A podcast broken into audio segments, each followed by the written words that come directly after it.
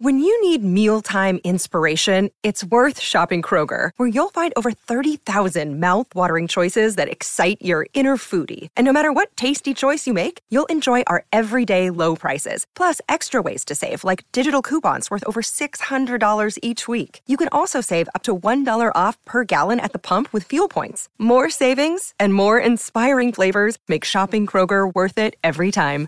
Kroger, fresh for everyone. Fuel restrictions apply. Another day is here, and you're ready for it. What to wear? Check. Breakfast, lunch, and dinner? Check. Planning for what's next and how to save for it? That's where Bank of America can help. For your financial to-dos, Bank of America has experts ready to help get you closer to your goals. Get started at one of our local financial centers or 24-7 in our mobile banking app. Find a location near you at bankofamerica.com slash talk to us. What would you like the power to do? Mobile banking requires downloading the app and is only available for select devices. Message and data rates may apply. Bank of America and a member FDIC. Getting tired talking about losses. Piling up. Don't like it one bit. But here we are, Twitter Spaces. Hear from you guys. Interactions. What we what we do here on Gators Breakdown, and this is about the best way to do it. So get you guys in here. You got a lot of my thoughts out there on social media, out there on Twitter the last couple of days, of course, like yesterday's episode of Gators Breakdown. So this is about getting your guys' thoughts out there, more the fan base thoughts. I've seen a lot of your thoughts out there too. So uh, nobody's nobody's happy with where Florida's at right now. A lot of a lot of questions, a lot of questions about the direction of this program right now. So really, all we can do is sit back, watch, see where this team and how this staff and team puts everything together to finish the season. I don't know ultimately. Now, of course, we never want to see Florida lose. Uh, I just don't know ultimately. You know, we'll feel we'll feel better as long as the wins pile up the rest of November. Uh, but ultimately, you know, when you go and look back at this season, uh, the stretch that we just went through will will be the the main the main look back. Because not many people, you know, we'll we'll see what happens at the quarterback position. I think that's topic number one uh, from here on out, as far as what this team can accomplish in finishing out this season and giving you something to look forward to for next season. But I know the the looking at it just from this year perspective, not all that uh, not all that great for many of you out there. And I keep saying, you know, I, and I keep I keep getting this. You know, well, a lot of people pick this team to be nine and three, eight and four. So what's the big deal? But it's not about the record. It's about how it looks. A blanket statement of, yeah, I expected this team to be nine and three, eight and four, or you probably expected this team to lose to a lot better LSU team than they lost to. Probably didn't expect the uh, touchdown interception ratio to be as high. Probably didn't expect all the penalties. Probably didn't expect all the turnovers you probably expected Florida to play good and lose in some in a much better looking fashion. Not to say losses are acceptable.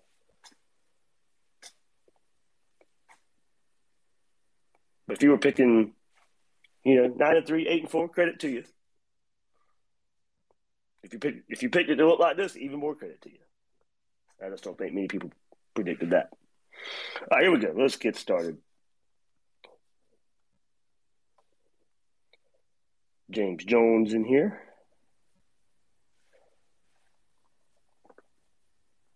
Good morning. Good morning. Hey, hey, man, how are you? Cooling, cooling, man. Ah, uh, man, I just came off a good homecoming, family homecoming. So I um, I actually had to catch up on the game Sunday, and um, yeah, man, another another tough loss, man. Another tough loss, man. Uh, I'm I'm on the side of with Anthony Richardson. Let him ride it out still. Um, no, I mean like that that game was literally decided in those last two minutes of the game. Uh, I'm not really. I don't. It's it's kind of easy to say, you know. oh, we should have started Emory when it, you know just off those last two minutes. Then oh, he Dan should have started Emory. I don't think he. I think the decision was made. I not that you know, em, you know, uh, I did see a few uh the, the the stuff that I did see Richardson miss on, far as like I think it was one third down in the first quarter where he missed that uh it was that blitz. Um yeah, he, yeah, that one there. But you know, it's one of the things I'm like, like, huh, because that middle linebacker was there. So it'd still been a squeeze if he would have got it in there, but I could, maybe he could just threw it immediately over that bad boy and got it. Um, overall, I mean, with exception of those those three bad plays, I I didn't I didn't really think that it was a it was a like oh my god we shouldn't have started Richardson. With a with a of that you know that that fumble that's one of those risks of that pile like that you know that the uh the first interception mm, um because I, I, was reading comments and stuff like that and you know uh, I know somebody's like man you can't be threading the needle like that. I'm thinking that it was like you know it was tight tight was, coverage yeah, was, he, what's going on? Yeah and it wasn't yeah and it wasn't much of threading the needle. He just didn't see that guy drop back in coverage. Yeah yeah. he, he, threw, he threw it where the blitz came from. That's what you're supposed to do. He missed that earlier in the game went back to it just never saw the defensive end on the other side drop back in coverage. Mm-hmm mm-hmm and then you know that that pick six, um, you know that that you know with that play right there, uh, maybe he could have came out just threw it immediately over there. I was, you know, just thought. Yeah, it was a little. Just, yeah, it was a it was a way throw. You know? Yeah, yeah. Um, coming to that second half, um, again, you know, maybe you know, uh, after that fumble, if he scores, I don't think nobody would say, you know, if he doesn't get injured, maybe we score on that drive, and then maybe everybody thinks, okay, well, we okay with Anthony Richardson in there because we never know based on him getting injured on that drive how the second half would have went would have would have went. Um, but I, I, me, far as like, I, I'm not ready to jump ship. I'm, as far as like with Dan, um, because it's one of I guess, far as like since I coach ball, um the, the, losses, I guess since the losses could easily have been wins in my eyes, far as uh, looking at it, I'm more so like, let me, like, I got to see it go one more year. You know, I got to go one more year to then see, like, you know, if that next year, if next year start off crappy, then I'm like, cause next year I feel like it's, it's a lot better set up that we should be a lot better. If that shit go to crap, then, then I'm like, yeah, that might need to go, uh, uh, you know, part ways. But, um, Tell you what, I mean, I, and, and, I hate looking forward to this much already, you know, in November, but next year's schedule's tough. Whoa. So you know, we'll, we'll we'll we'll know we'll you know we'll we'll know where Florida is. There won't be a lot of um, you know picking up on you know cupcakes early on. I mean, you got you got Utah to kick the season off. You got a probably improving Tennessee team. We already know about Kentucky. We already know about LSU, mm-hmm. Texas A and M as well. So I mean, we're we're gonna know you know, there's there's not going to be any second guessing of uh, of where this Florida team is. You you know who I'm disappointed in? Cox. That that he, he was handling Cox, man. He is oh, oh my god, man. He just it's just it's like you know it's just like he almost it's, it's like it's, it's it's like it's just something that it's like an extra gear just missing to me with him. It's like I can see the potential and it's just like for some reason stuff just don't go through with him. But it, it wasn't the defense fault. Their game, you know, right. they can't put on defense. But man, that's one player that I've kind of been disappointed in this year a little bit on the defensive side. But um, yeah, that game there, man. Woo. We got win these yeah. yeah, I don't know. Yeah, I mean, I don't know if you, you know if you if you saw what I put on Twitter right before this, but you know, it's not a. This game didn't really tell us anything new. You know, mm-hmm. it didn't mm-hmm. raise any it didn't raise any more questions. It just further further cemented the ones we already had. Mm-hmm. Uh, so Yeah, yeah, and you mentioned quarterback. You know, that's kind of you know maybe a theme for t- t- the episode tonight. Uh, I'll put it out there. We can talk about it here uh, as well, but I'll throw it out there on, on, on Twitter world uh, just to get a lot of people's reaction. But of course, I am getting. Well, yep, we should started Richardson. Told y'all he wasn't as good as what y'all thought he was, and all that. And I, and I, and I knew that was going to come with it. And I was a, I mentioned it somewhere along the way that I knew that would come up if mm-hmm. even, even if Florida didn't win the game, people expected uh, they they wanted to you know, say ha ha, I told you so. Yeah, it, it was uh, gonna it was gonna be a uh, damn if you do, damn if you don't. If if, yeah. if Emory came in there and pissed the bed, see, yeah. we got to go with the younger talent. We should have been went with Richardson and let him go for the Georgia game, and then you know, vice versa, what just happened. Now we getting that. So this was gonna this was damn if you do, damn if you don't. Only the only way was the only acceptable thing that was to come out was gonna be a win. Any loss, yeah, yeah you know. yeah. But that's All it right, man. Me. Yes, Sounds sir. Good man. All right.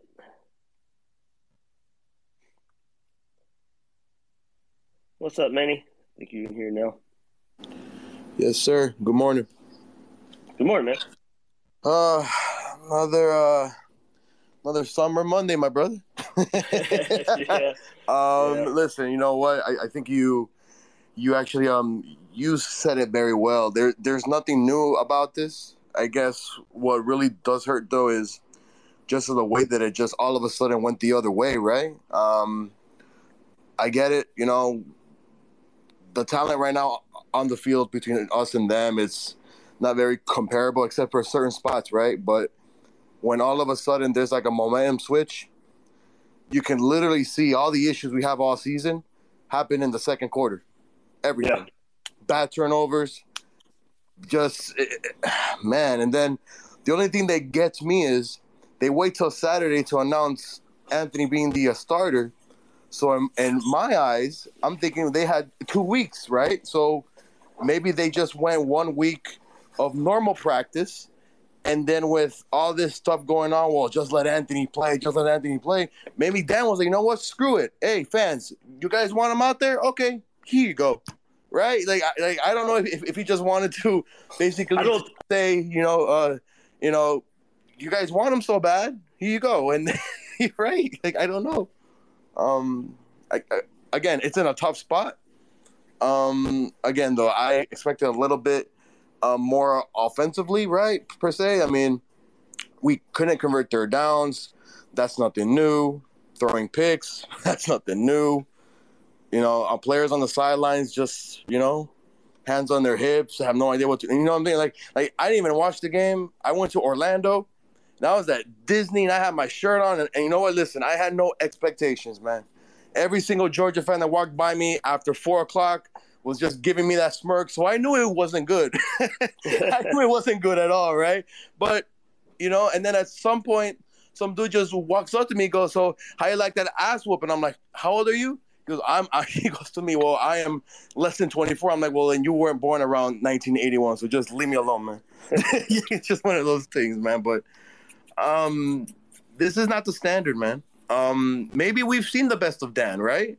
I'm not trying to be negative. I'm not trying to say let's move on if we have, you know, but if we got to do it, we got to do it. Maybe we've seen the best that Dan can bring, right? Maybe his job was to get us out of the hole with, you know, um, with McElwain and all this stuff going on, but maybe this is the best that he could bring to us.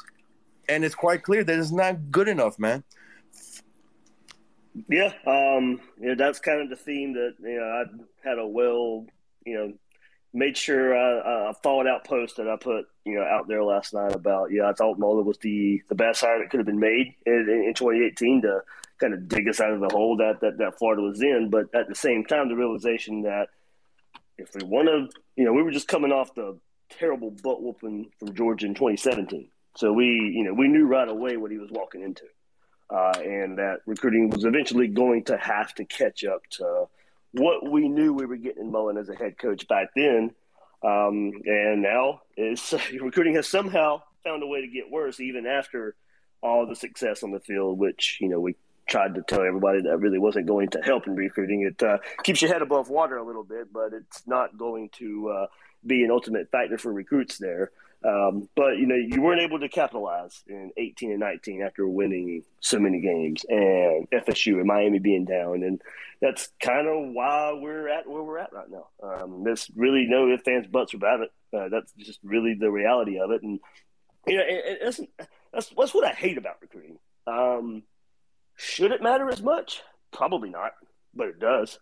You know, I, I hate sitting here saying, okay, well, let's look at recruiting rankings and here's your top teams here you, you already know the season how it's going to play out for the most part just by looking at recruiting rankings. Now, of course, those those same teams have to develop their players. They have to develop their four stars and five stars, or they're not going to be there. But they do. I mean, it's consistent. Yeah, Georgia hasn't won a title, but in a way, they're helping keeping away from Florida winning one. Yeah, they may not win one, but the way they're recruiting it hurts Florida.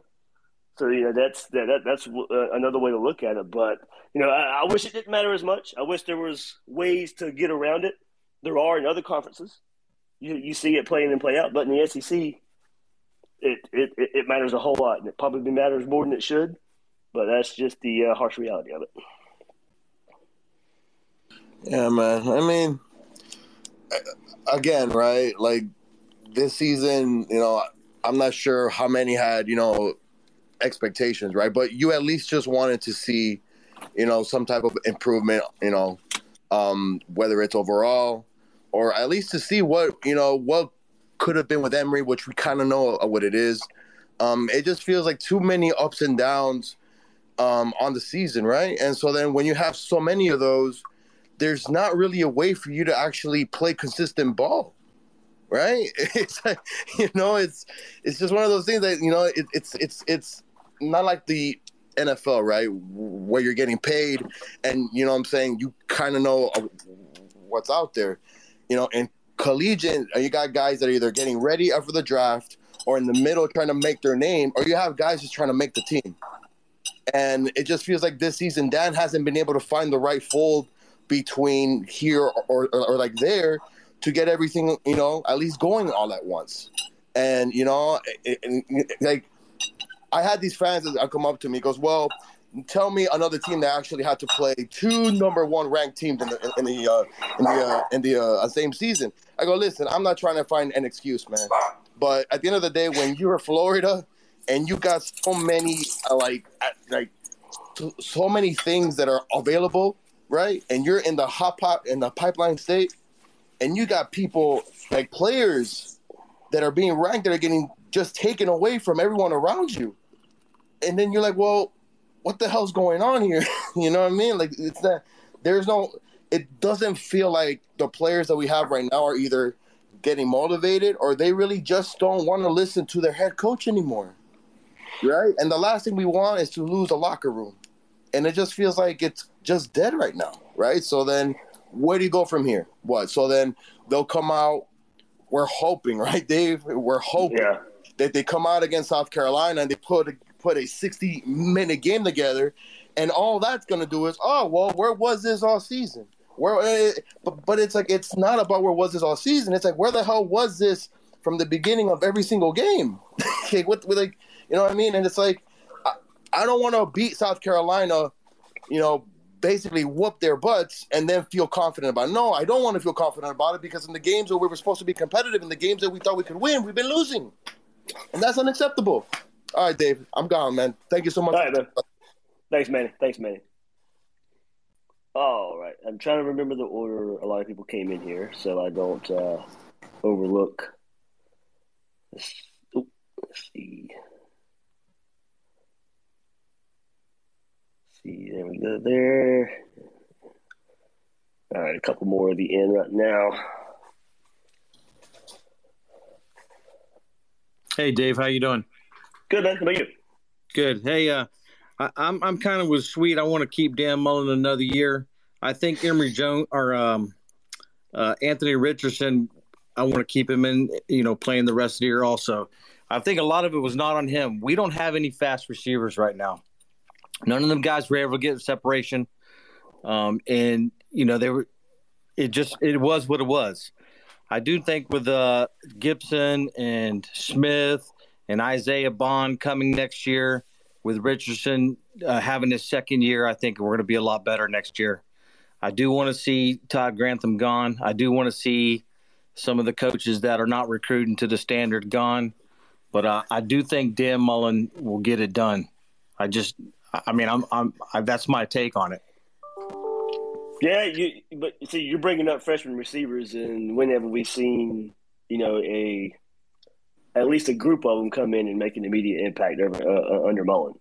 Right. Uh, now, no fault of his. Florida's had pretty good receivers, you know, so right. it was always going to be tough for some true freshman wide receivers to come in here and and play over Van Jefferson and and Trevon Grimes and Freddie Swain and Josh Hammond. So you know that uh, that one there, you know, we talk about recruiting and guys playing early. Well, you can't really complain with the way receiver has worked out up to this point. Uh, right. Uh, so, um, you know, we'll see if that can make a, a, a big difference in, in, looking at that. You know, and th- this game is really tricky as far, as far as that goes. You know, there have been receivers open a lot this year that never were thrown to, never even seen.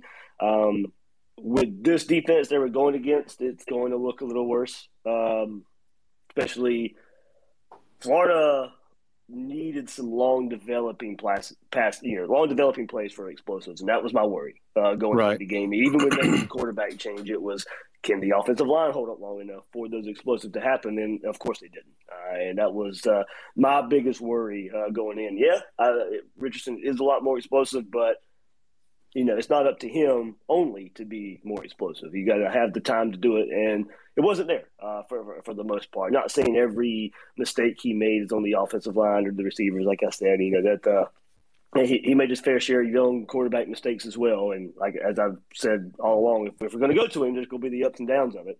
We're going to have right. to ride or, ride, ride or die with it. But uh, but yeah, you're right. Um, the, you de- you definitely have, and not to compare everybody to a first round pick, but you definitely don't have a Kadarius Toney type or no. somebody somebody they feel comfortable in using with that. Now, I think some of the some of the ways you use Kadarius Toney, I think Jacob Copeland could replicate as far as sweeps, reverses, getting him more involved in that part of the game. But kind of talking to your point, straight, strictly receiver, yeah, they don't have that guy who can just consistently get open, get at the fir- get get at the first down sticks and make a move, and you know he's wide open. Uh, right. That's that's definitely a big portion of a lot of the offense we saw last year that definitely does not translate uh, to the offense this year. So um, yeah, we'll see where and how they hit that part of recruiting. But very, you know, very scary when you try to compare anybody to, to, to Kadarius Toney on this team. Yeah, if we could hold on to Bond and Smith, them guys have track speed and they're big mm-hmm. and physical. Um, I think we'll be good for receiver next year. Jayden Gibson, he's not only big and you know big and strong, he's fast also.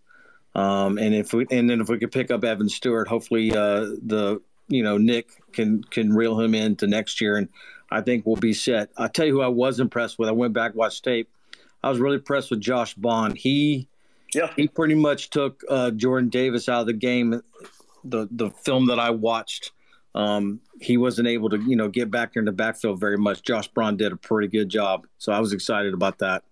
Yeah, people want to see more of that. I know. I think it was this morning. His dad shared uh, a lot of a lot of clips from uh, Saturday's game as well. So, we even more of that. There's some more of that out there as well. Yeah, and, and if we could just get the you know change some of the coaches out, Todd Grantham's got to go. He's, I mean, I really was impressed the first quarter and a half. Had we maybe scored when we had a possession, maybe changed the momentum a little bit, we, you know, or, or we could have went in halftime three, you know, down three, it could have been a different outcome. But we just had too many critical errors right there. And once that team gets momentum, they they they took it. The you know, yeah. I think Georgia's very beatable. I hope Alabama beats them in the SEC championship, and maybe Michigan State or some of these other teams can beat them in the playoff. I do think they're beatable. Um, but uh, Kirby Smart said it in his pre- in his post game. You know, you got to always be recruiting. Yep. That's the reality of it right now. That's that's where that's where this Florida, Florida program is, and, and how we're uh, looking at fixing that. You know, now yep. it's just now it's just about the timeline and patience or lack of patience, uh, and who needs to have it, who doesn't need to have it. So, um, yeah, different ways, a lot, lot of ways to look at uh, the recruiting aspect of it right now. And if you kind of want to, um, you know, wait and see what Mullen brings to the table in that regard. If it stays the same, nothing's going to change Uh, if he's willing to change, what is the timeline? You know, what, uh, how how long do you have to wait for the changes to take effect? Uh, or you know, I think all the way to the other extreme because I still don't think Dan Mullen's getting fired. Um, you know what uh, what would be the the outcome of that if he's not willing to change, but he's also not going to be let go or anything like that. So, right, there, um, there's so many angles and ways to look at this one. The question is, who are you going to get to replace him? Uh, they've said, you know, ESPN said on there two or three times that he's one of the top three offensive minds in the country, and I pretty much like having an offensive uh, coach instead of a defensive coach. So I don't know. That's all I got for today, Dave. Thanks, man, for listening. Bye, man. All right, Yuri, I think you were next if you're ready to go. Hey, what's up, Dave? How you doing, hey, man? man? Good. How about you? I'm good, man. Hey, man, I'm trying to figure out what's going on uh, with Gators right now. What happened with this season? Because a few year, I mean, a few weeks ago, we were sitting here talking about Florida being comparative uh, in the SEC. They play very well against Alabama. Besides that first quarter, you know, their defense uh, played solid. You know, making stops and everything. And then we go in to lose to actually had a solid game against Tennessee too, uh, for the most part. I would say, I think played, I think uh, pretty much well enough. I would say, but then go on to play Kentucky. Uh, was hard game to watch. Couldn't stop LSU. I mean, at all. Like, could and and when when it, when it came to LSU game, I think it was mostly defense. In my opinion, it was just like yeah. couldn't stop the run, man. Just consistently for like four quarters, man. And then, and then obviously, you know, as far as Georgia, just couldn't get anything going. I feel like just got dominated. And give Georgia credit. I think they're a really good team right now. Maybe Florida fans don't like to hear it, but their defense is dominant as they have ever been, you know, as I ever remember them. So I think they can go all the way. So give them credit where, where credit is due. But I'm trying to figure out how we regress that much, you know, and, and what's next, because clearly we were better in September. Defensively, I'm talking. I'm not. I'm. I'm not even talking. I'm just it's the eye test, man. I'm not even talking about everything, all the different aspects of the team. I'm talking about just defensively and alone. How can we regress so much within month and a half, man? Just wanted to get your thoughts. Uh, know, it's a good point. You, you let seasons play out, and um, what you see early season, you know, that gets put on film. And a lot of teams start picking up on what you can do, what you can't do. Uh, as far as defense, and, and honestly, it kind of. It does go through the whole team. Just it, it is just inconsistent. Uh, like the, this past game, I thought the defense played as about as well as it could versus Georgia. Uh, but that was a game after they looked like they just didn't know what they were doing on the field. Uh, and you know, there's a, a, level of consistency there. And that, to me, it always falls, but that that part does fall back on recruiting uh, a, a, bit. I hate to keep going back to it, uh, but I think a certain level of recruiting brings you a certain level of consistency, and that's that's always been my biggest part of recruiting. Um, it, you can afford, even if you're a little inconsistent, you can afford bad days just because you can out talent most people. Uh, and Florida's not at that level uh, right now, uh, and uh, you're going to get the. I mean, that's also you know go back to the Kentucky game, uh, and you know there's your there's your defensive performance again where it, it's pretty good. Uh, but you could always kind of count out and look at some of the warts on defense this year, saying, you go back and you mentioned the Tennessee game. Tennessee had a lot of opportunities to take advantage of the Florida defense. They just couldn't, whether it be drop passes or mysteries from the quarterback. The plays were there for Tennessee. Uh, you just was was glad at the time Florida got away from them or got got away uh, with the mistakes that they were making, hoping they saw the mistakes and say, okay, well, that's not going to happen again. Uh, but it's just you know you had you had Elam go down with injury. Um, and at the same time, you didn't think the way Florida was playing at that time, it really made that much of a, or you know, had an effect because it came at the right, right, right part of the season. Uh, for for one thing, you played a Kentucky offense that would rather run than pass. You know, and it really wasn't the passing attack from Kentucky that really beat Florida. Uh, and then you got an easier game with uh, what was it? Yeah, Tennessee, Kentucky, Vanderbilt. So you played an easier part of the schedule with that, and you were like, okay, well, those guys got their feet under them a bit. and now we're going to LSU. We get Elam back. That whole secondary should be good. Uh, and then the Wart show up and run stop uh, up front, second level, secondary. It didn't matter who Florida had uh, on the field. And then you know, you had your big plays given up versus Georgia.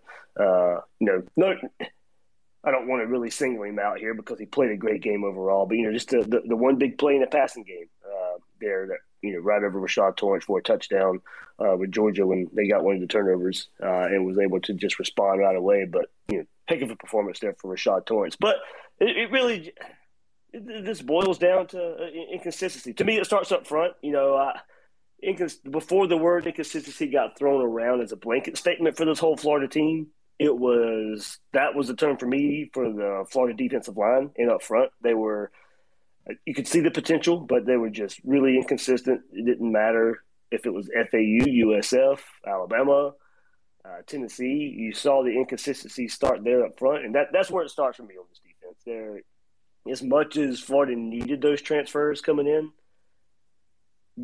I'm glad they're here because Florida didn't need them, but there's just not a lot of lot of consistency up there uh, up front, and, and, it starts there. Um, another caller mentioned Brenton Cox earlier, and you're not getting a, a level of consistency from him. And it, it, it is funny as much as we talk about recruiting. You know, it's the a lot of the, the five stars we're pointing to, mostly transfers uh, for Florida. Not you're not getting a whole lot from Brenton Cox, Justin Shorter, uh, Lingard, Bowman, and it, whether whether their fault or not you know, that that's not what I'm trying to get to at this point. But you know, as big as a as we're pointing to recruiting matter, Florida's got some five stars on the roster that aren't really contributing a whole lot. Uh, so who do, you, who do, you, who do you put that on there? Uh, that's up for interpretation. That's up for uh, you to decide uh, a bit. I mean, somebody like Cox, who's been around the program for for a bit, we know uh, the issues on defense. So I, it's just a it's just a whole level of inconsistency. Uh, that's just the basic best way to put it right now. Um, we had our worries about this defense this year coming in because of last year. Uh, if there was, I won't even say inconsistency from last year. They were consistently bad last year. Uh, so uh, you, you, look at that, and all that bled over uh, into this year, and trying to fix some of the issues uh, that we saw last year. And are they better than last year? Sure. Are they at the level that they should be, or we want them to be? No, they're they're not. And too many times this season has a lot of the the look and the play, the physicality, the mentality of this defense that we saw last year. Still, too many times we're seeing it this year. But and, and I hate saying it coming off. You know that was you know mainly your side of the ball and, what you wanted to talk about, and I kind of hate bringing it up after what I thought was a pretty good performance Saturday. But we know big picture. We know big picture that uh, the, the the move eventually is and going to be made. Yeah, and you know, I'm not talking about just the Georgia game. I understand yeah, that there's right. a lot of things went in in the Georgia game, and there were some good moments against Georgia when they make stops. Especially, I think first quarter they play very well. You know. Yeah. But um, I'm talking about Kentucky. I'm talking about LSU. I mean, goodness gracious, man! Like you can't stop the run whatsoever for four quarters, but again, I'm just comparing it with the Alabama game. For three quarters, they played like SEC championship caliber football. Dare I say that? You know, and then and then all of a sudden you just have that kind of drop off at the same in the same season against inferior teams in uh, Kentucky and LSU. I just don't understand it, man. You know, I, I, mean, I, mean, I, I, hate to go. I mean, just you know, take Georgia as the example. They they recruit, they develop on that side of the ball, and, and you, you, if you want that level of consistency, that's what you got to do.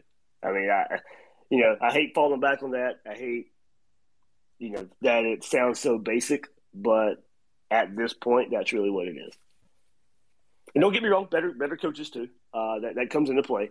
Uh, you know, Georgia has they the, the staff they've assembled uh, on that side of the ball, uh, from a Kirby Smart to a Dan Lanning to now Will Muschamp, throw him in the mix. I mean, their defense should be good with the way they recruit and who they have on the sideline and in the and in the coach's office. Cool, man. Listen, what do you think is going to happen? Well, last thing, man, and I get out of here. Uh, obviously, I do agree with um, you know previous caller. I think you know Dan Mullen seemed to be a premier um, play caller in the college football. I don't think he's going to be gone. Uh, just the opinion, obviously, but uh, but something has to change. It seems. Uh, what what is your prediction? What your God is telling you is going to happen, man? Uh, with Mullen, or just how the rest of the season's going to play out? No, no, no. Going forward, I'm not even talking about rest of the season. I'm okay, I'm okay. saying what kind of changes do you think team is going to make, whether you know for the remainder of the season, but primarily for the next season in order to get better. Yeah, man. I, I, in the long thread I posted last night, I, I, I don't have all the answers uh, for that. Um, I can give my opinion on how things will will play out. Um, of course, Dan Mullen's got to be willing to change his approach uh, to recruiting, his approach to running a program. He um, a lot of a lot of ways people will throw it out there is, you know, he's a he's a great offensive coordinator for the University of Florida, but he's not a great head coach CEO type uh, that can at least get Florida out of what they're in right now. Uh, at the time, as I said, you know, when he was hired, he was the the, the right man for the job to, uh, well, for what Florida needed at the time. Uh, but recruiting was always going to have to be there, uh, and so the approach is going to have to change. And you know, do, do, do people change their you know do, do Tigers change their stripes? Uh, and a lot of people will say no. Uh, I'm a, I'm a mostly a believer that people don't change. Uh, they have their way, especially coaches.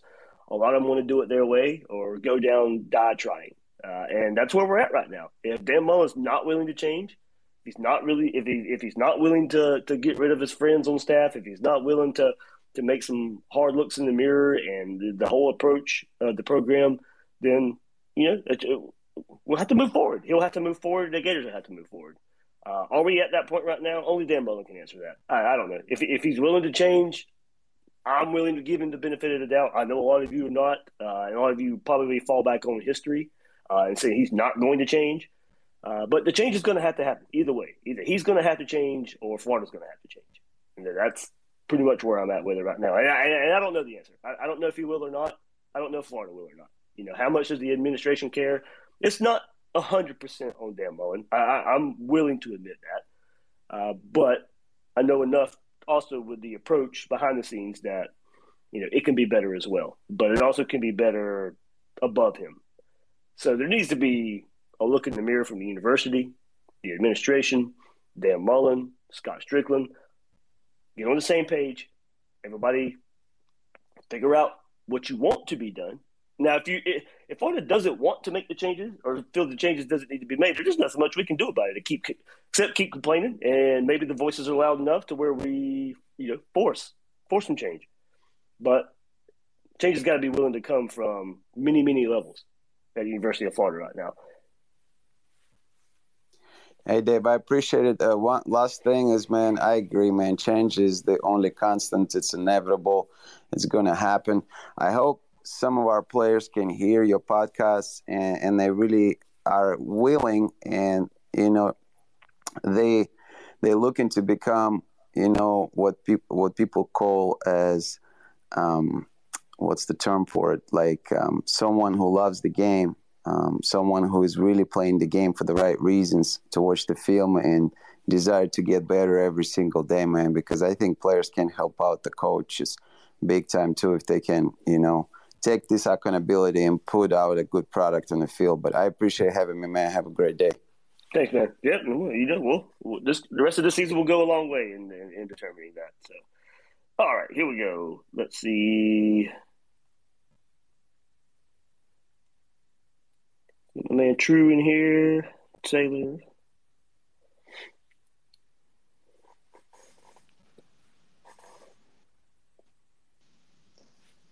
Yo. True. Taylor, what's up? What's up? You want to go first, True? Nah, you can go ahead and get it beat up.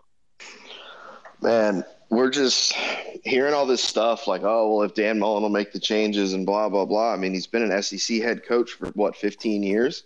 Yeah, well, and like the word, the, the, word "if" is a huge problem. How, how much is he going to change? I hate the whole like reactive approach. I mean, in 2000, yeah. 2019, we gave Jake Fromm his like best game of the year. All right, yeah.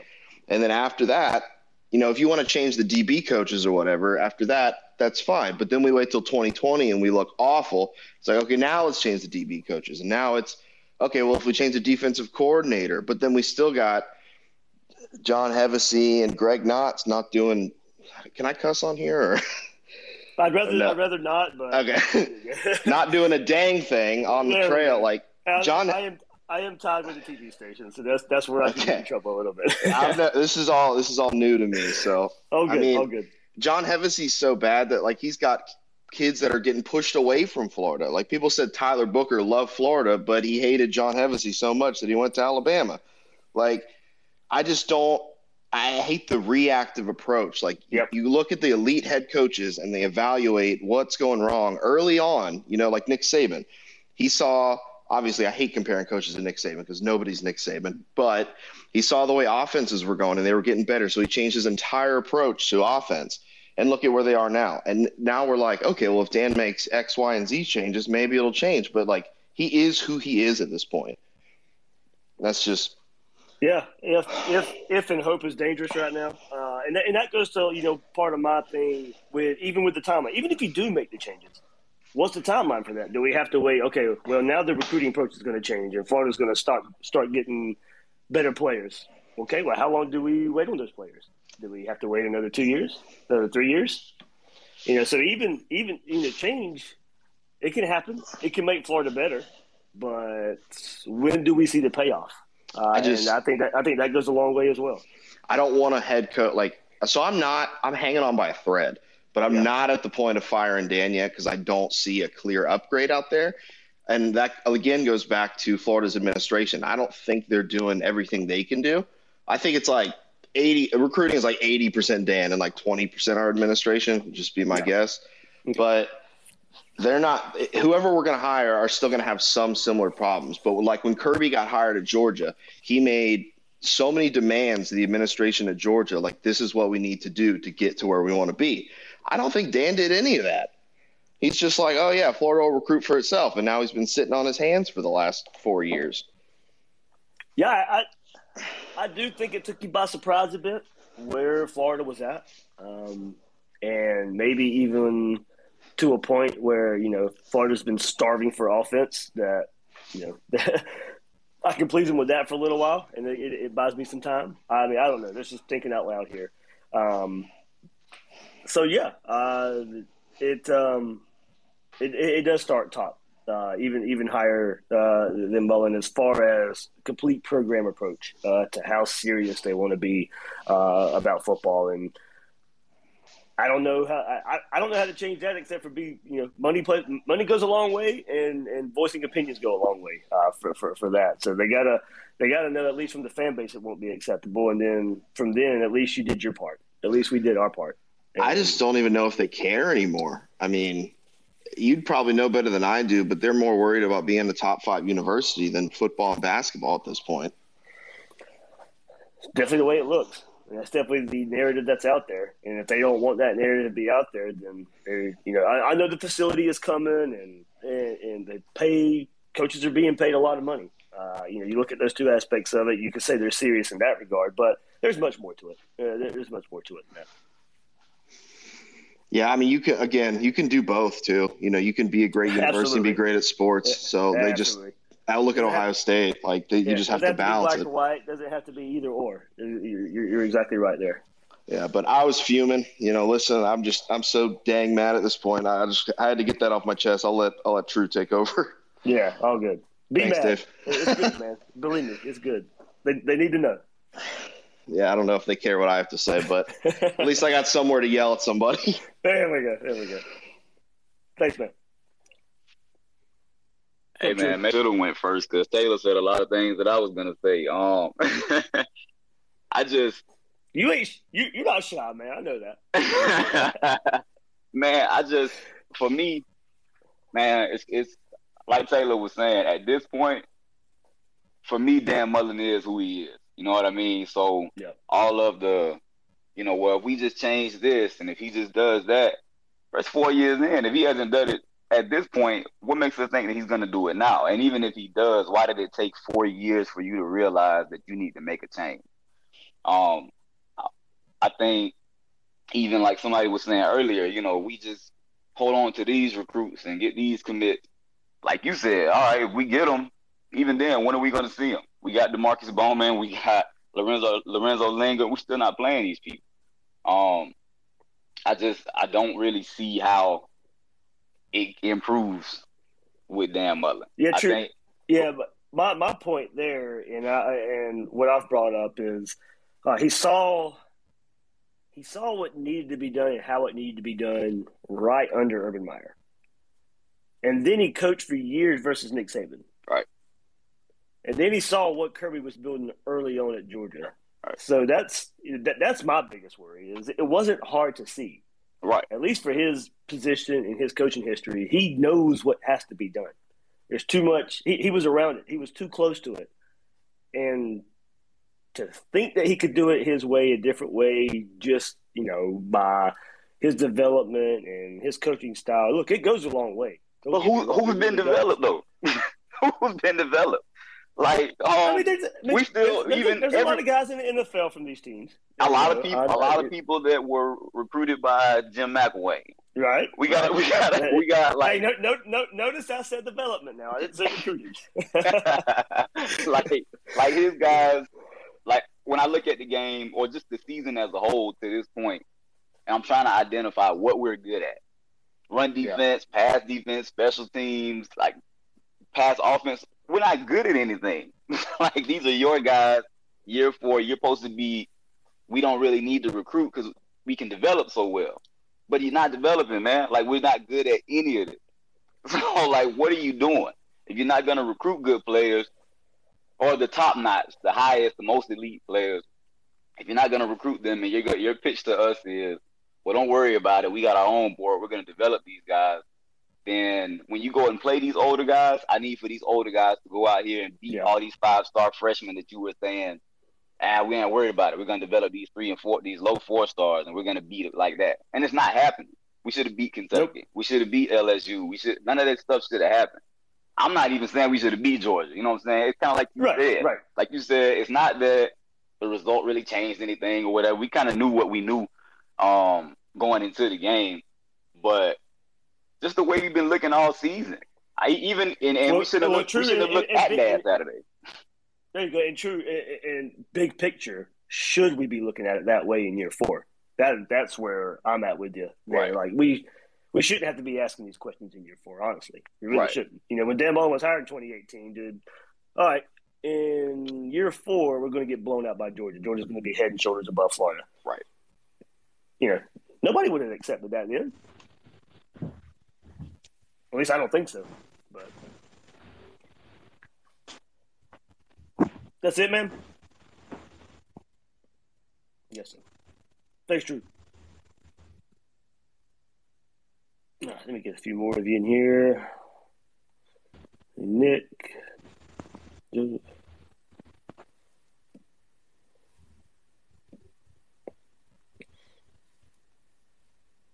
Right, who we got in here now? What's up, Nick? Hey, good morning, Dave. Greetings from Birmingham. Yep, yep. Well, I tell you what, I'm gonna keep beating this dead horse, Dave. I, I, I just, uh, I really feel that we're prolonging the inevitable with Dan Mullen, and uh, and I like Dan Mullen, and like you said earlier, Dave, when he was hired back in 18, he was the best out of what was out there, and I, I think it's a band aid for a long term fix. Um, and you know, we we talk, and I, like I said, I really do like Dan Mullen, but he's not. He, I don't think he's a an elite head coach. I really think he's a he's an offensive coordinator, and that's the thing about it too, Dave. Nick Saban is probably your your defensive guru, okay, but he has Pete Golding as a defensive coordinator. I think Dan, if he's going to do it, I think he needs to bring in an offensive coordinator. Yeah, you know that's been brought up too. Uh, we've had this Brian Johnson conversation uh, a little bit. You know, of course, dating back to last year, and and I, I think, I think Johnson gets probably too. I mean, don't get me wrong, he deserves credit. I think he probably gets too much credit uh, for last year's offense. I mean, I don't know how much different it looks honestly if he's not here and and, and Dan's calling the plays, and you have Trask and Pitts and Toney. Uh, you know, Brian Johnson gets a whole lot of credit for that, but uh, I've said it before too. If he gets a whole lot of credit for that, then why does Dan Mullen get all the blame for Feleipe Franks? Yeah, you know, I, it works both ways to me. I mean, if you can't praise one coach for one move and then not not not criticize him for another move uh, at, at, the same time, so don't get me wrong. I mean, Brian Johnson, he deserves every accolade he gets, uh, and I know for one thing, I'm taking it off the field a bit. The relationship he had with the quarterbacks, especially Emory Jones, was really close. They they they those I mean those those two people loved each other, uh, and Brian Johnson meant a whole lot to Emory Jones. So you know, mentally maybe that's an aspect of it. Uh, and Brian Johnson's a dang good coach too. Uh, yeah. So you know, uh, it's it it is funny. I, I do think probably as far as pure quarterback coach and, and how that goes, I think you know Mullen's involved uh, Garrett McGee a whole lot as well, uh, much like he did Brian Johnson, giving the quarterbacks a lot to the quarterback coach and trusting the, the quarterback coach. And look, that is part of coaching. You've got to be able to delegate, uh, especially in a lot of the issues that we're talking about now. You have you have to have a lot of help, you know, and you know you can't be a quote unquote great offensive coordinator, not a CEO head coach type. You know that that and that yeah. works at Mississippi. That works at Mississippi State. Absolutely, it, it, it does. It, but at, at Florida, it, has got it's got to be bigger than that. Yeah, yeah, absolutely, Dave. And like True and some of the other guys was talking about, far as you know, developing these guys. You know, when you got like Hevesy, you got three and low star four, uh, low star four, low four star guys you know, that's on that offensive line. You know, you're trying to develop these guys, and now we're playing against five star defenders, you know, and now, you know, these guys, it's it's a lot of inconsistency, but you're talking about your developer, but you playing against five star guys that that's whooping you um, you know, on Saturdays, you know, and, and the effort, the effort is hundred percent effort. It's not the effort, it's just the talent gap. It's the talent gap from being a five star guy compared to being a, a three or a low four star.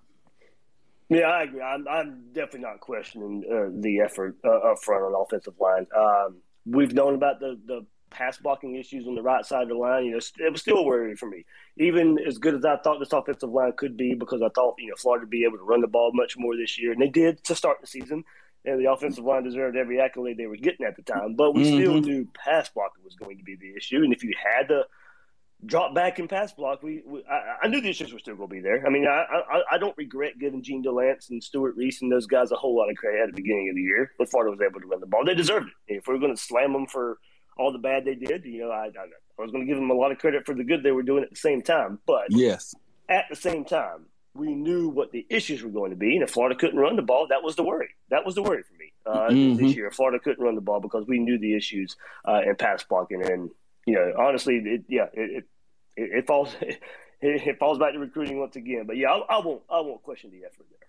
Yeah, yeah, and and last thing is this, uh, Dave. You know, like we was talking about Dan not being a good CEO of the whole team. Uh, case in point, Dave.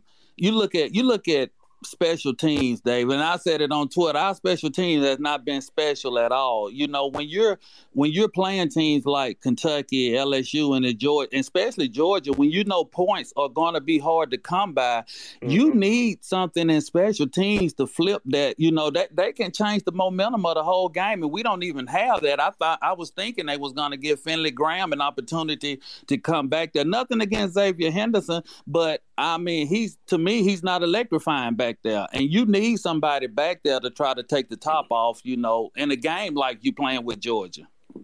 Yeah, man, I brought that up on I think it was either last week's Gators Breakdown Plus Q and A episode, or here on Twitter Spaces last week. That you know, special teams is the place I would have been aggressive. You know, try and steal some points. Uh, as you said, points we're going to be at a premium versus that Georgia defense. That's definitely a place I was looking at uh, to be even more aggressive, or at least something changing there. Uh, and I know you missed a field goal early. Uh, then you had a fourth and thirteen that you decided to go for, maybe because you missed that field goal. I, I me, I would have been, I would have kicked the field goal anyway. Yeah. Uh, but also, like you said, your punt blocking, punt return, kick return, uh, anything, anything just to get it going, anything different. Uh, like, uh, you know, it just, um, know, and, and, the way the game played out was weird as well. Of course, with that whole everything at the end of the second second quarter. Mm-hmm. Uh, but you're right. It's um, there was one place I was looking for something different, some more aggression to try and steal some points, get some quote unquote cheap points. Uh, but yeah, you know, it wasn't there. Yeah. Okay, Dave. Hey, I appreciate you, man. Go Gators. Go Gators. All right. Joseph, if you're still there. Let's see. All right, let me bring a few more in here. Jeremy, J May. Oh. Joseph, you there, man? Yeah, I'm here, Dave. There we go. Can you hear me? Can you hear me? Yeah, I got you. Loud and clear. All right. Um, yeah, first time speaking on here. I appreciate everything you do. Thanks, man. Hey, good morning, Dave. Uh,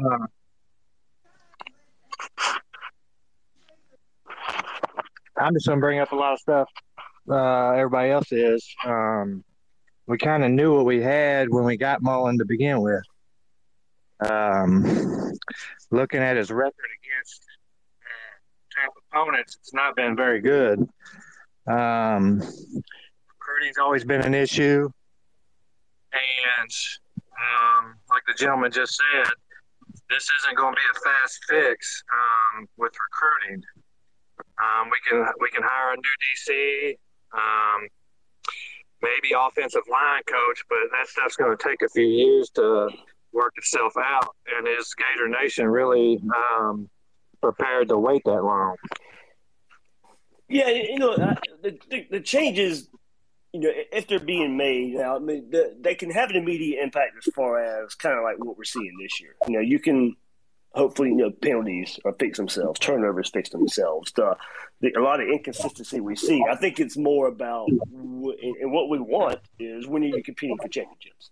Uh, so if you make those changes and you get the immediate payoff of just some cleaner football, okay, well then you start winning the games you're supposed to win. You start beating the Kentuckies. You start beating the LSU teams that we've lost in the last couple years. You at least improve in that regard. But when do you start beating Georgia? When do you start beating Alabama? And you're right. That that's not a fast. That that's still going to take some time. Uh, but that time's going to be there whether you keep Dan Mullen and give him the time or bring a new guy in uh, right away, um, just because of what we've seen on the recruiting side of it the last few years. It's not a fast fix. Nobody's going to come in here and win. If you make a coaching change right now, you decide Dan Mullen decides he doesn't want to be here, you decide you don't want to get rid of him. That's not a magic elixir for Florida winning the national championship next season, and maybe even the year after that. So either way, either way, the time's going to be there. It's just whether you're willing to let it be with Dan Mullen or not, if he's willing to change. All right, I got one more. I got one more thing here. Um, I hear a lot of these uh, coaches' names that are brought up for um, replacements for Todd Grantham and uh, a couple more. What's your thoughts on maybe trying to poach from some of these top teams that we're going against, like uh, Georgia's DC or you know Alabama's offensive line coach? Uh, Alabama's offensive line coach is Doug Marrone, former head coach of the Jaguars, uh, and you know Alabama's got that rehab program going for coaches. So I don't, uh, I don't see getting him. Uh, it's just, uh, you know, they're, they're not leaving Alabama to come to Florida um, unless, for whatever reason, you start paying tons of money for it. Um, defensive coordinator, you know, we'll see. Uh, I'm, I'm, hesitant to get too far on that. Uh, I think it happens. Uh, I usually wait for that stuff to happen uh, before I start talking too much. But uh, Doug Belk, defensive coordinator at Houston, a guy I'd look for. Uh, and of course, you start you start mentioning maybe a Glenn Schumann at Georgia. He's a co-defensive coordinator, inside linebacker, like you're saying. If you want to try and take somebody, poach somebody from who we're going against every year, uh, Glenn Schumann's probably a name I'm looking out for. I don't think I don't think Dan Lanning uh, is leaving Georgia for a defensive coordinator job at Florida. His next move's a head coach somewhere. Uh, but he is a Glenn Schumann is a co-DC at Georgia. Would you look at somebody like that? All right, Dave. Appreciate Thanks, you. Man. Go Gators. Uh, Jeremy, I think you're in here now. Hey, good morning, Dave. Hey, man. Hey, I want to. Um, I know Dan Mullen. He's he's a little uh, weird, maybe. Uh, who I, I, was thinking that, that that may be the problem.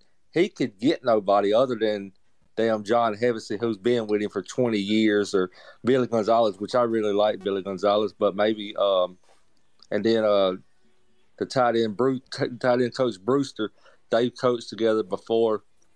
The, he the Mullen may be the problem as far as hiring people that nobody wants to come coach with him. I know he's arrogant as hell, and I think I don't know. I don't know if anybody would even hire Todd Grantham, so I don't think he'd even have an option to leave. So he, he had to stick with Mullen. But man, a change has got to be made, and it's got it should be it should have been made after uh well last year really, but uh. Uh, I just think changes got to be made. And I don't think Dan. I I'd like to keep Dan Mullen, but I think uh, Florida needs to open up the playbook. And I'm not talking about just defensive coordinator we got to open up for uh, the uh, not playbook, the checkbook. I'm sorry, checkbook. We got to open go. up the checkbook yep. for everybody. We, we we got to be a big spender, man. I mean, this is University of Florida. Um, we've got to be a big spender. Uh, I know Georgia spends big. I know they're paying Muschamp pretty good. I know a lot of his is coming under the table, but I know he's making very good. Um, I don't know. I, am I'm, I'm I'm a disgruntled uh, Florida fan today. Um, and then and then my damn Braves lost last night. I stayed up to midnight yeah. watching that. So, all right, Dave, I just want to uh, vent for a minute. I'm going back watching the Georgia game today as I did yesterday, and y'all have a good week, man. All right, man.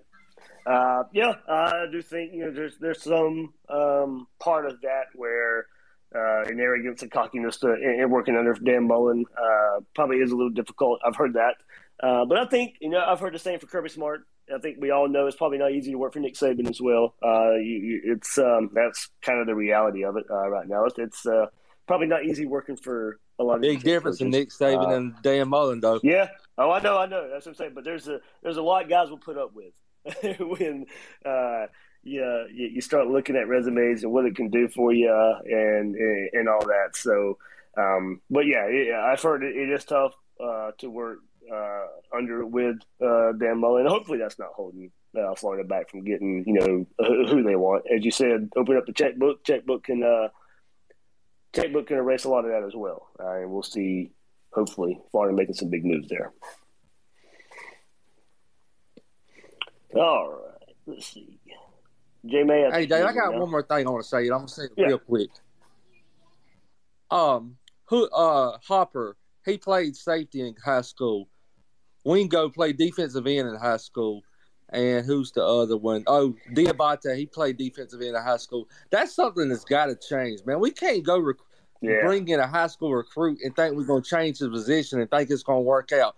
We our development and our development at every position, even Gervon Dexter, man, he is he is not being developed right at all. He should be a, a damn straight monster out there uh, Jalen Carter, he was, I think he was a five star, and he looks like a five star at Georgia. Gervon Dexter was a five star, and and he's like a damn, he's like a just a role player out there. He he he makes a play and runs off the field, comes back on for one play, runs off the field.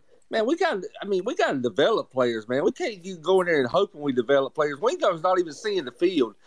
None, man. It, I mean, why did you bring him in and think you could uh, turn him in from one position to another. That, that's that's beyond me. Yeah, it, it's happened a lot, man. That's been uh, you know my biggest complaint against this defense. Uh, not not enough true position guys. Uh, taking guys from you know playing positions in high school and trying to fit them in somewhere.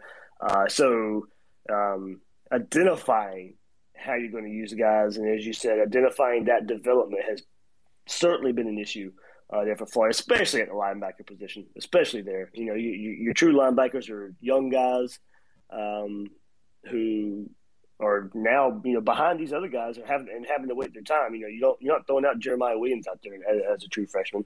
Um, and you know, and of course, you know, getting Ventrell Miller hurt at the, beginning of the year uh, hurts that a bit. But still, we we knew everybody around him uh, was still trying to figure out the linebacker position, still trying to figure out how to play the linebacker position, and, it, and it's showing up. Uh, it, it's showing up a lot, uh, especially at that position of guys you, that you didn't recruit a whole lot of true linebackers for, and it's really showing up week in and week out. All right, all right, Jamie. I think you're good now. If you're still there. Yeah, I'm here. Can you hear me? Yep, loud and clear.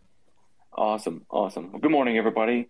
Um, obviously, I've been listening to a lot of these Twitter spaces and a lot of things you've been saying all season, but something that I've been really kind of keeping a, an ear out for is kind of the, the narrative.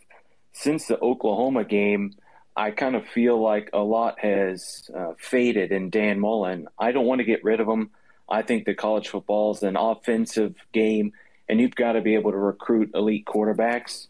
So that, in my mind, gives Dan Mullen, you know, another year to continue in the program. But something that I just been noticing is just wondering if he's got the will and desire to be here. You know, since the Oklahoma game, a lot of things have kind of um, changed, and I noticed after the presser of the Georgia game, that was the first time he had took a lot of accountability, and I know a lot of the uh, beat writers kind of noted that as well. Thomas Goldkamp and Nick De both mentioned that kind of looked like a different Dan Mullen. So that kind of gave me hope that any of this can even happen as far as having the will to recruit better, having the desire to to change. And I've been saying this whole season that everyone knows that the defensive coordinator is gone, and that yeah. likely changed the defensive staff. But to me, the biggest tell is will he be willing to change offensive line? Because as he's noted, and he knows, and we all know, this is a line of scrimmage league and a game that we just got dominated because we are not recruiting sufficiently in the trenches. So how can you keep John Hevesy and keep that going, knowing that we're basically starting the season with seven guys on the offensive line that we're going to roll with that never is going to happen with injuries and being able to consistently run and pass protect.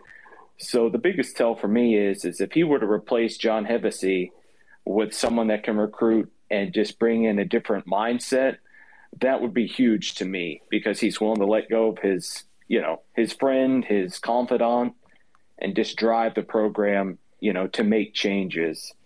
So I mean, we either invest in uh, Dan Mullen as offensive guru and support him with a better staff, or we can pay twelve million dollars and buy him out and uh, start all over again. I mean, why not use that money to support him with you know quality coaches and you know some elite recruiters because that's really the name of the game.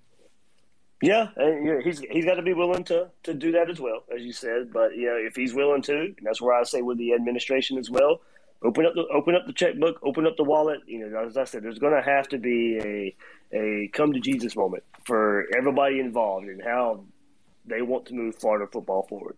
Uh, and it's going to it's going to take some change. It's not just going to be and saying we're going to change and staying with the same group of characters. No, yeah. there's going to have to be massive change, uh, approach wise, personnel wise, staff wise, every level of Florida football and maybe even every level of Florida athletics needs to be you know really really zeroed in on and what and what they want and how they convey what they want to the fan base. Uh, I will say this: um, I think Dan Mullen will get another year. I just I don't think Florida wants to pay that buyout. Um, I wish we weren't of that mindset. I mean, LSU sure don't have a problem paying eighteen million dollars to Orgeron to get him out of there, but I I think that if he the only way I think I could see that change is if we lose to FSU. If we lose to FSU, I think the noise is going to get louder than he ever expected, and um, and as well it should. Um, the offensive line. Go ahead. Yeah, yeah. If this year plays out like we think it probably will, and Florida ends eight and four. He's he's back now. Seven and five, all all bets are off. I, I have no yeah. idea either. Uh, now yeah. maybe and maybe that goes to one of the other parts where we talk about how how serious is the administration. And I'm not gonna yeah. sit here and say you know if they don't fire Dan Mullen, they're not serious. I'm just saying if if they do, then that does send some sort of message. Oh sure, and. uh I think they need to they need to hardball him. We talked about that a few weeks ago. They need to do exactly what Michigan did with Harbaugh. You know, uh, look at their game Saturday. Yes, they lost, but Michigan was competitive. I mean, they nearly won that game. And would a Michigan a few years ago have done that? No. Michigan was soft. Michigan wasn't any good. They changed the coaches, and in one year, those guys turned that team around. You know, Michigan State was a pretty soft football team. They weren't very good last year. Mel Tucker comes in, changed the culture completely. Um, Mullen did that when he came to Florida. He changed the culture. The problem was he did not recruit, he didn't give effort enough to recruit. And you saw Saturday the product of lazy recruiting and a guy that just simply don't care about that phase of coaching. And what Kirby Smart said, we can hate him, we can do whatever. He was on the money, what he said after that game about recruiting. And that was a shot at Dan Mullen. And, and I'm glad he did it. I think he actually did us a favor, to tell you the truth, because I think it helped open a lot of people's eyes. Hey, why is our coach not doing that? You know? Preaching to the choir, man. That's right. at least on that side, at least on that aspect of it. Yeah, man. Well, listen, everybody have a good morning. Um, we're going to get through this. I believe things are going to get fixed. I just don't know if it's going to be fixed under Mullen or a new coach. So go Gators, man. Go Gators. Thanks, CT. What's up, Eddie? What's up, Dave? How you doing, man? What's up, guys? Hey, I just wanted to chime in. Uh, you know, I like to look at this as what we can do as well. I, I have heard recruiting, recruiting, recruiting, recruiting, recruiting, recruiting, over and over. And and we all can say, okay, let's look at the landscape here. I looked at five and four stars on two four seven versus the Gators, Georgia. I think they have uh, 19 five stars on the staff yeah. on on the team. Uh, you know, we have six, um, many of some of which were transfers that probably got, you know, outplayed where they were. Um, and uh, you know, when I look at that, when they when I looked at the total number of 19, uh, 17 extra players that are five and four stars. Uh, you know, I'm not that good at math, Dave, but how many players get on a football field? Uh, 11 on 11 on each side, right? So if you're lining up 17 five and four stars that are bigger, faster, stronger, you, you are playing at a disadvantage to say the least. Now that doesn't mean you win and lose, but according to history, uh, when I look at the the playoff, I see I see Alabama, Alabama, Alabama, Ohio State, Ohio State, Ohio State, there's, there's a, Georgia, there's Georgia, a, Georgia. There's there's a baseline there. And so what I want to say, guys, and this is this is key. Ready? Everyone needs to understand this. We have a great on the field coach. We all know that he can he can do things on offense, right? We all love an offensive game. We're the we're Gator Nation. We have the ability now to directly impact the advantages that Florida can bring to uh, recruits that say, Where do I want to enroll next year? Well, if we were somehow to get a fan base together that says, Let's consolidate our effort and let's show that an incoming freshman class has a fan club that wants to know them so bad that we are willing to say we have seven figures, a million dollars, that we could say you're going to get a million dollars in cash as an NIL opportunity if you choose Florida over Tennessee, Mr. Walter Nolen. okay, let, let me let me spell this out, Gator Nation. This isn't this isn't the old recruiting. The coach comes in, says some cool stuff, eats popcorn with your parents, and goes to Chick Fil A and oh, come to Georgia, come to Georgia because Georgia has cool colors. No, you know what color is better than red and black? Green. and these players want opportunities. Now, everyone listening, ready? We can be entrepreneurial with this dilemma we're in, or we could sit on the sideline like fans and say, why isn't my coach recruiting well enough? In three years from now, there's going to be a fan base out there, and I'm hoping it's us, where they're going to be able to tell incoming freshman class, you are going to get seven figures because we're crazy fans here. We want to know you. And when you're getting cash here, it ain't going to be some incentive laced deal like that Justin Ewers. I can't even say his last name, whatever. That Justin guy from, from Ohio State. It's incentive laced. He has to win the Heisman. He has to win national championships to get his money. No, we're going to say our incoming freshman class, they get million dollar cash opportunities here at Gator Nation because we joined a fan club that want to know them so bad. Either we could sit back on the sidelines and say, oh, it's all on the coaches and administration, and I'm such a big Gator fan, I'm just going to sit back and, and complain about it.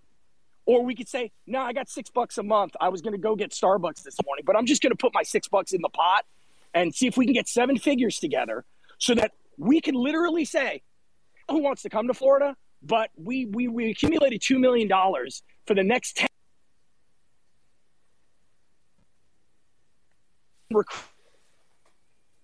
lineman coming off the edge from Tennessee. You better be the.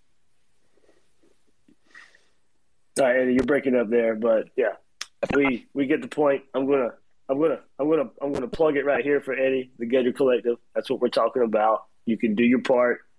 Yeah, we are mentioning recruiting, recruiting, recruiting, and the the, the game of recruiting has changed. Uh, you've heard me plug it on Gators Breakdown on Twitter, the social media aspect of it. Recruiting's changing, NIL style, and Gator Nation has started something special. The first one to do it of the kind. Gator fan base can join. The money goes to the players. Um, we're planning on having th- this very platform, a Twitter space, where people can get their questions answered about the Gator Collective. But the base of it, if we want to talk recruiting, recruiting, recruiting, and how the game is changing, as, as Eddie said, it ain't red and black. It's not orange and blue. It's not crimson and white. It's green. Uh, and like it or not, that's where that's where the game is heading. Uh, and we can do our part. We can we can come together some form or fashion as uh, uh, as Gator Nation with the Gator Collective, and at least speak to recruits that way. Uh, and we'll at least we can say we did our part, and hopefully it pays off. Ed, if you're there, you might can jump back in. You said I know you probably your your signal was, I was going just in and say out last there. thing, you know, I'll, I, uh, can you hear me? Can you hear me all right now? Can you hear me? Okay all good, now? all good. Okay, I, I just want to say last thing. Uh, th- this is really, and, and uh, again, the entrepreneurial smart, uh, the entrepreneurial aspect of this needs to be organized. Everyone become a member. Everyone find three Gator fans that are all upset. Become a member. Fifty. I was looking at right, papers we'll get we'll, we'll get you back. Yeah. All right. We'll get Thank you, you, back, man. You you dip you dipping in and out, but yeah, we get we get the message. We uh, like I said, do my part. We'll get it out there. Uh, we'll get that platform out there even even, even more. But yeah, if we want to talk recruiting, we can we can start there uh, and and and do our part and help our uh, help our orange and blue uh, in, in that form or fashion. So, all right, there we go, man. Went pretty long here. I get it. Believe me. Like I got, I got this whole week off work, so I was long. I wanted to expand in it, get you guys on here. We did that. Um, I know uh, one more group therapy session. that's what that's what we had here here on this Monday morning after Florida uh, gets beat by Georgia thirty four seven. Hopefully, brighter days on the horizon, brighter years on the horizon. I know that's what we all hope. Uh, all we can do right now is you know watch the rest of the season go by. We'll see where it takes us at the end of this year as far as any changes, um, however big or small they be, yeah, they, they may be. Uh, but that's uh, we'll do our part. You know, we'll talk some football uh, right here. Gators breakdown, Twitter, social media. You know, don't uh, don't quit being a fan. Uh, and I know a lot of you are not. Um, we'll we'll watch those Gators and we'll cheer together. We'll complain together. That's just what we do best here. Uh, but everybody, you know, hold tough, hold tough. We'll some some changes will happen. We'll we'll see what changes will be made, but they'll they'll happen. They'll happen. We'll see if there'll be enough eventually. All right, that'll do it here on this Twitter Spaces. Uh, Will Miles and I Gators breakdown tonight at nine o'clock on YouTube live version. If you want to watch it live, if not, of course, you can always check out the podcast version. Go back get even more of my thoughts on the Florida Georgia review show I put out there uh, yesterday. Even more looking back at the game and you know kind of thoughts on the quarterback situation, expanding it a little bit more as well for the uh, just going back and looking at that disastrous last couple minutes of the first half uh, as well. So, uh, but some big picture look, you know, from from my side too. But everybody, thanks for hopping on this very very interactive Twitter Spaces, and I'll see you again on Gators Breakdown.